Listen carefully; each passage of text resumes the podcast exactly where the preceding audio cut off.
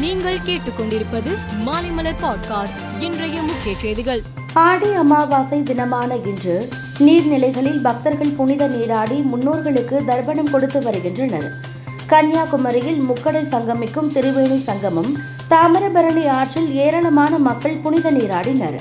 ராமேஸ்வரம் அக்னி தீர்த்த கடற்கரை ஈரோடு பவானி கூடுதுறையில் ஆயிரக்கணக்கான மக்கள் புனித நீராடி முன்னோர்களுக்கு தர்ப்பணம் கொடுத்து வருகிறார்கள். இரண்டு நாள் பயணமாக இன்று சென்னை வரும் பிரதமர் மோடி நேரு உள்விளையாட்டு அரங்கில் இன்று மாலை பிரம்மாண்டமாக நடைபெறவுள்ள விழாவில் கலந்து கொண்டு செஸ் ஒலிம்பியாட் போட்டிகளை தொடங்கி வைக்கிறார். நாளை சென்னை அண்ணா பல்கலைக்கழக நாற்பத்தி இரண்டாவது பட்டமளிப்பு விழாவில் பிரதமர் கலந்து கொள்கிறார்.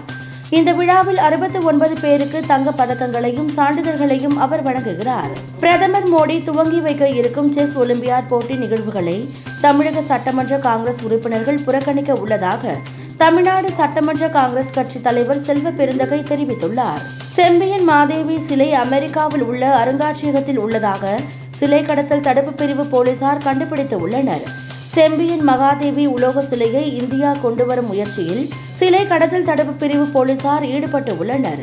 நாகை கைலாசநாதர் கோவிலில் உள்ள செம்பியன் மகாதேவி சிலை போலியானது என்பதும் ஆயிரத்து தொள்ளாயிரத்து இருபத்தி ஒன்பதாம் ஆண்டு இந்தியாவில் இருந்து சிலை கடத்தப்பட்டதும் விசாரணையில் தெரிய வந்துள்ளது.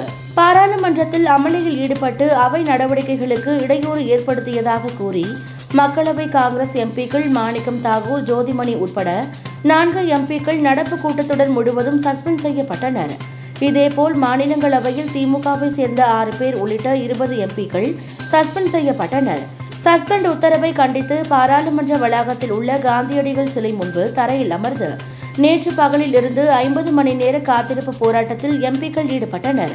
பத்துக்கும் மேற்பட்ட எம்பிக்கள் இரவு முழுவதும் போராட்டத்தை தொடர்ந்தனர். இரண்டாயிரத்தி இருபத்தி நான்காம் ஆண்டு நடக்கவுள்ள பாராளுமன்ற தேர்தலில் பாஜக தோல்வி அடையும் என மேற்கு வங்காள முதல்வர் மம்தா பானர்ஜி கூறியுள்ளார்.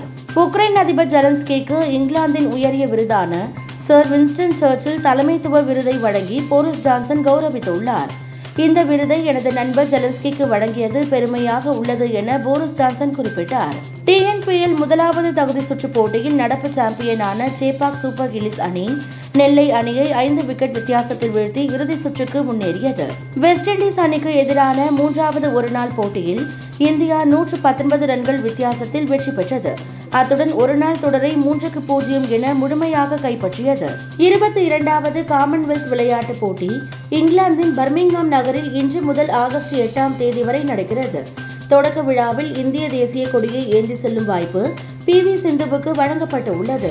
மேலும் செய்திகளுக்கு மாலை மலர் பாட்காஸ்டை பாருங்கள்.